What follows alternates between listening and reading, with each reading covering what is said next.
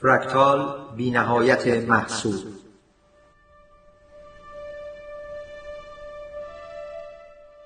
طول مرز هر کشور چقدر است؟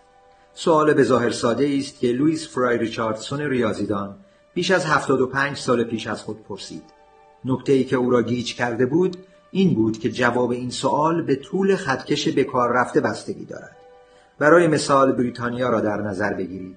اگر از یک خطکش صد مایلی یا صد و شصت کیلومتری استفاده کنید، طول خط ساحلی این کشور را یک عدد مشخص به دست می‌آورید.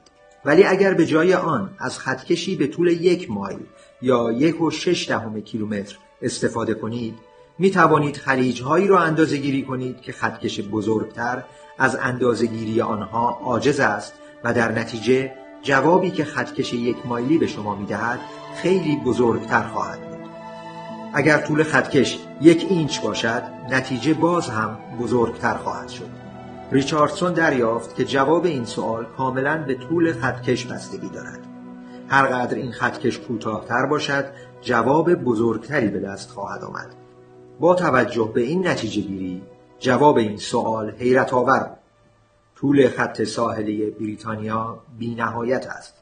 ریچاردسون خودش آگاهی نداشت، ولی او به شکل هندسی ناشناخته‌ای برخورده بود که قرار بود انقلابی در ریاضیات سنتی ایجاد کند. او فرکتال یا برخال را کشف کرده بود.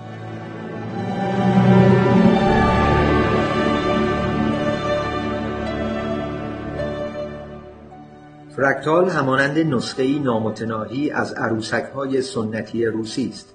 وقتی تصویر را بزرگتر کنید، به نسخه‌ای کم و بیش مشابه با نسخه بزرگتر دست می‌یابید. خط ساحلی هم یک فرکتال است، چون با تغییر مقیاس به خلیج‌ها و خورهای تازه‌ای دست پیدا می‌کنید، دست کم تا جایی که به ابعاد اتمی برسید. هرچند که در حوزه ریاضیات محض این قبیل محدودیت‌های عملی وجود ندارد.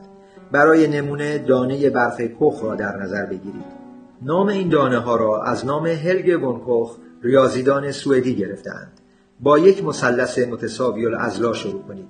سپس قسمت یک سوم میانی هر ضلع را پاک کرده، آن را با یک مثلث متساوی الاضلاع کوچکتر جایگزین کنید.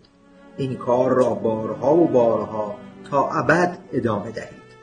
آنچه به دست می آید ماهیتی مشابه با خطوط ساحلی واقعی دارد. هرچقدر این کار را بیشتر ادامه دهید، محیط شکل بزرگتر می شود. اگر این کار را تا ابد ادامه دهید، طول مرز بی نهایت خواهد شد. این در حالی است که این محیط بی نهایت سطح محدودی را در بر می گیرد. این مفهوم نسخه ریاضی شعر معروف مولانا، شاعر بزرگ ایران است: بحر در کوزه. دانه‌های برف نه فقط در تصورات ریاضیاتی کخ که در زندگی واقعی هم فرکتالی هستند. یخ حول ذرات گرد و غبار در جو متبلور می شود و مولکول‌های آب اشکال متقارن شش وجهی ایجاد می کنند. تشکیل شدن یا نشدن شاخه‌ها در هر نقطه‌ای از دانه برف تحت تأثیر شرایط جوی قرار دارد. به طور غیرمنتظره‌ای طول خط ساحلی یا مرز یک کشور به اندازه خطکش شما بستگی دارد. هرقدر این خطکش کوتاه‌تر باشد، بهتر می توانید گوشه و کنارهای نقشه را اندازه بگیرید. هرقدر طول خطکش کوتاه‌تر باشد، طول خط ساحلی یا مرز بیشتر می شود. در سال هزار و نهصد و هفتاد و هشت دو ریاضیدان به نام‌های روبرت دابلیو بروکس و پیتر ماتلسکی در تلاش برای یافتن پاسخی برای یک مسئله ریاضی کاملا متفاوت، شکل جدیدی را بر اساس معادله‌ای بسیار ساده، البته ساده برای آنها، کشف کردند. ولی شگفتی‌های این شیء جدید تا اول مارس هزار و نهصد و هشتاد ناشناخته باقی ماند. در این روز بنوا مندلبروی ریاضیدان برنامه‌ای کامپیوتری برای رسم این شکل نوشت. او چیزی را کشف کرد که به عمرش ندیده بود. در بزرگترین مقیاس این شکل چیزی شبیه شکل قلب بود که دمی دایره‌ای داشت. ولی اگر این شکل را بزرگتر کنید، دنیاهایی درون دنیاهای دیگر و شکل‌هایی شبیه اسب دریایی، مارپیچ کهکشانی و ماندالا پیدا می‌کنید. درون هر کدام از این اشکال شگفت‌انگیز همان شکل قلب مانند اولیه پنهان شده است، معادله‌ای ساده که دنیایی از ریاضیات را در دل خود دارد.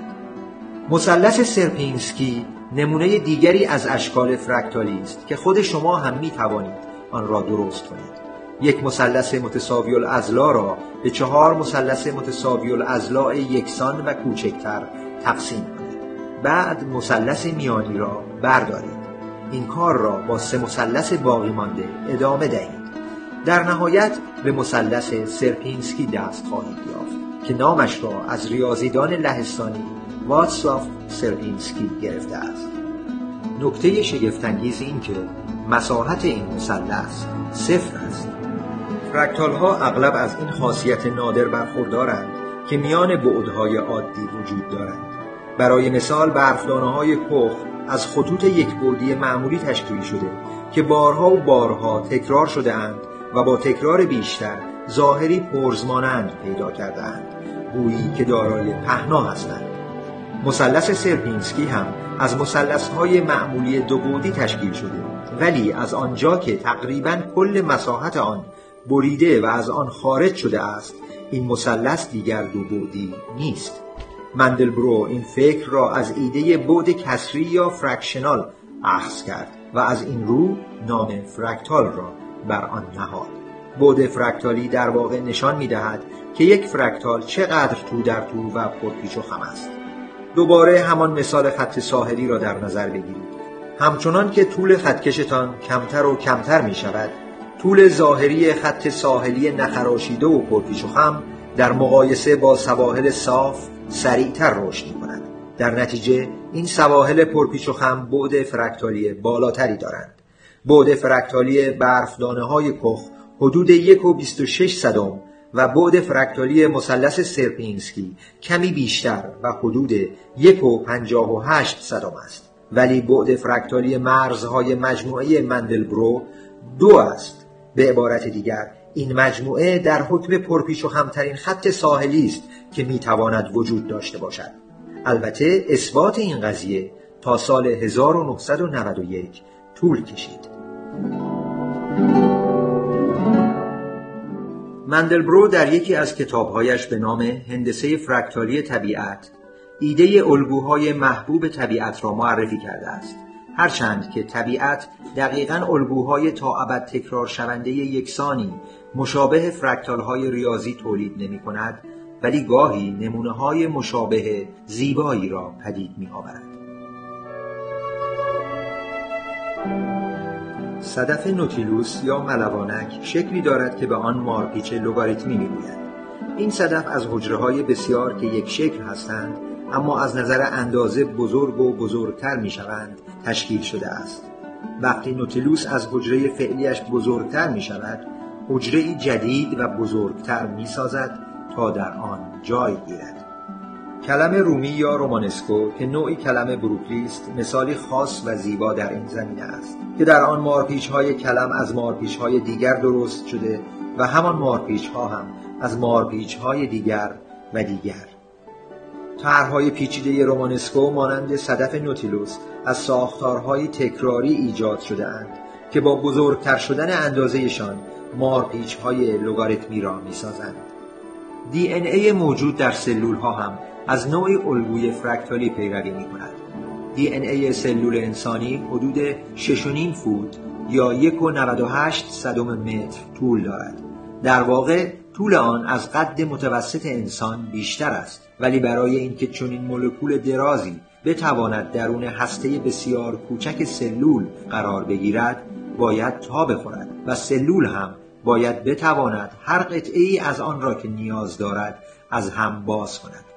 الگوهای فرکتالی راهکار این مشکل است. بافت پستان انسانی هم ساختاری فرکتالی دارد و در آن سلول‌ها در خطوط مارپیچی همراستا شده اند که آن خطوط هم در خطوط مارپیچ دیگری قرار دارند. دو محقق از دانشگاه آلبرتا با تحلیل حدود هشت هزار تصویر از بافت‌های سالم و سرطانی دریافتند که بعد فرکتالی در بافت‌های سرطانی همواره پایین‌تر از بعد فرکتالی بافت‌های سالم است. ابرها هم فرکتال‌هایی را شکل می‌دهند. دلیل این امر احتمالاً آن است که تلاطمات باد در مقیاس‌های مختلف به شکلی یکسان عمل می‌کند. جریان‌های گرم و مرطوب عظیم در ستون هوای گرم به سمت بالا حرکت می‌کنند، ولی در درون آنها ستون‌های کوچکتری از هوا وجود دارد که با چرخششان شکل‌های خود را ایجاد می‌کنند. در نتیجه شکل‌های بزرگ و کوچک نهایتاً شبیه هم می‌شوند. رعد و برق نیز الگوهای فرکتالی درست می‌کند که در آن شاخه‌هایی شاخه‌های دیگری را شکل می‌دهند. این به آن معناست که رعد و برق هم دارای بعد فرکتالی است. در تحقیقی بعد فرکتالی رعد و برق یک و پنجاه و یک صدم تخمین زده شد. اگر رعد و برق به انسان برخورد کند، بر اثر عبور جریان الکتریسیته از پوست و آسیب دیدن رگ‌های خونی، شکل رعد و برق روی پوست ایجاد می شود. خود رگ‌های خونی هم الگویی شاخه‌ای و فرکتال مانند دارند. سرخس مثال دیگری از اشکال فرکتال است. مایکل بارنزلی ریاضیدان فرکتال ریاضی سرخس مانندی خلق کرد که به قدری به سرخس واقعی شبیه است که ممکن است به راحتی با آن اشتباه گرفته شود. هندسه شبکه رودخانه‌ها فرکتالی است و الگوهای مشابهی از مقیاس‌های بسیار ریز تا بسیار بزرگ، از نهرهای کوچک گرفته تا جریان‌های عظیم سیلابی را نشان می‌دهد. شبکه رگبرگ‌ها که مایعات را در برگ جابجا می‌کند، ساختار فرکتالی واضحی دارد که در آن آوندها پیاپی به آوندهای کوچکتر منشعب می‌شوند. سیستم گردش خون جانوران نیز همینطور است. فقط طبیعت نیست که عاشق فرکتال هاست. بشر هم ترفند طبیعت را برای استفاده از فرکتال ها در فناوری‌هایش به کار برده است. تناب یکی از قدیمی‌ترین مثال‌های استفاده از فرکتال ها برای حل مسائل است که در این مجسمه که اثر جاناینا ملولاندینی است و سیکلوتروما بیست نام دارد به روشنی دیده می شود. الیاف ظریف در هم پیچیده اند و نخها را شکل دادند. نخها در هم پیچیده اند و رسنها را شکل دادند و رسنها در هم پیچیده اند و تناب را شکل دادند. همانند طبیعت، سازندگان انیمیشن ها هم می توانند از این روش برای خلق تصاویر عالی استفاده کنند. در فیلم های انیمیشن برای خلق موجها، برف یا مناظر از فرکتال ها استفاده می شود. در فیلم جنگ ستارگان سه انتقام سیز از این تکنیک برای شبیه سازی گدازه های آتشفشانی استفاده شد. از آنجا که عکس های با کیفیت نیازمند حجم عظیمی از داده ها هستند، معمولاً از نسخه های فشرده ای از آنها استفاده می شود که البته بدون نقص نیستند ولی کیفیت قابل قبولی دارند. در یکی از این روش‌ها، الگوهای تکرار شونده در مقیاس‌های مختلف یک عکس جستجو می‌شوند. تصاویر حاصل از این روش معمولاً کیفیت بهتری نسبت به فرمت استاندارد جی‌پگ دارند. البته استفاده از این روش هنوز رایج نیست، زیرا زمان بیشتری برای پردازش نیاز دارد. برای دریافت سیگنال‌های با طول موج‌های مختلف می‌توان از آنتن‌های قدرتمند و کوچک فرکتالی استفاده کرد. بازار سهام هم با ریزش‌ها یا حباب‌های عظیمش و افتخیزهای متناوب کوچکتر نوعی فرکتال به شمار می‌رود. همانطور که می‌بینیم، تنها طبیعت نیست که عاشق فرکتال هاست. بشر هم شیفته آن است.